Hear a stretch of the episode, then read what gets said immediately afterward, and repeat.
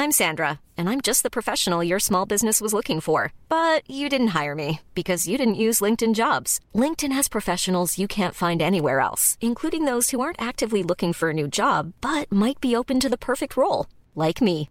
In a given month, over 70% of LinkedIn users don't visit other leading job sites. So if you're not looking on LinkedIn, you'll miss out on great candidates like Sandra. Start hiring professionals like a professional. Post your free job on linkedin.com/people today.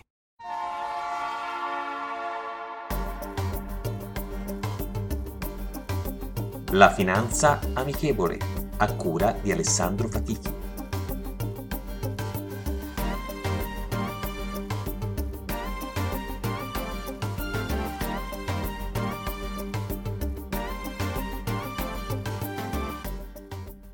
Buongiorno e benvenuti ad un nuovo episodio della Finanza Amichevole. In queste ultime settimane ha fatto molto scalpore la notizia di una banca danese, la Gisclay Bank, con l'offerta di mutui ipotecari a tasso negativo. Per l'esattezza, ad un tasso di interesse negativo del meno 0,5%.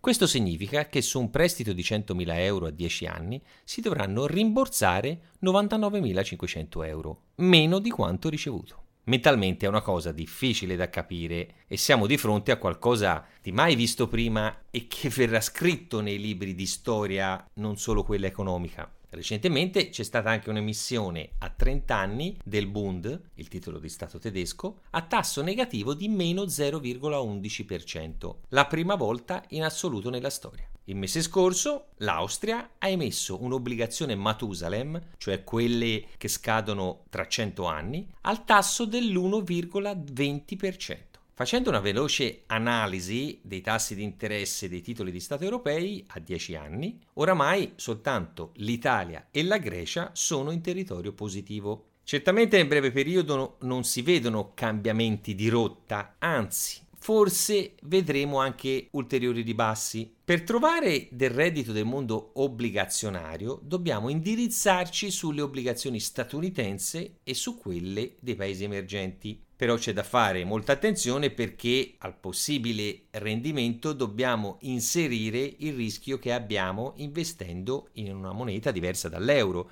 e anche la variabilità dei paesi emergenti. Non sono investimenti privi di rischio. Mi raccomando, tenetelo sempre ben presente. Questo deve darci ulteriore conferma del livello raggiunto dalle obbligazioni e di quanto sia fondamentale diversificare e fare una corretta pianificazione dei propri risparmi una pianificazione che necessita di tempo e pazienza. Gli investitori dei paesi anglosassoni, da questo punto di vista, sono maggiormente abituati a questa logica di investimento. Il concetto base è quello di investire in aziende che possano avere una crescita costante e redditizia per i propri azionisti nel lungo periodo. Siamo stati abituati a rendimenti alti delle obbligazioni e questo ci ha portato ad avere un concetto un po' distorto di ciò che significa investire non per niente in Italia si sente spesso il termine giocare in borsa. Non si gioca, si investe. Oggi e domani questo concetto dovrà essere sempre più chiaro per gli investitori.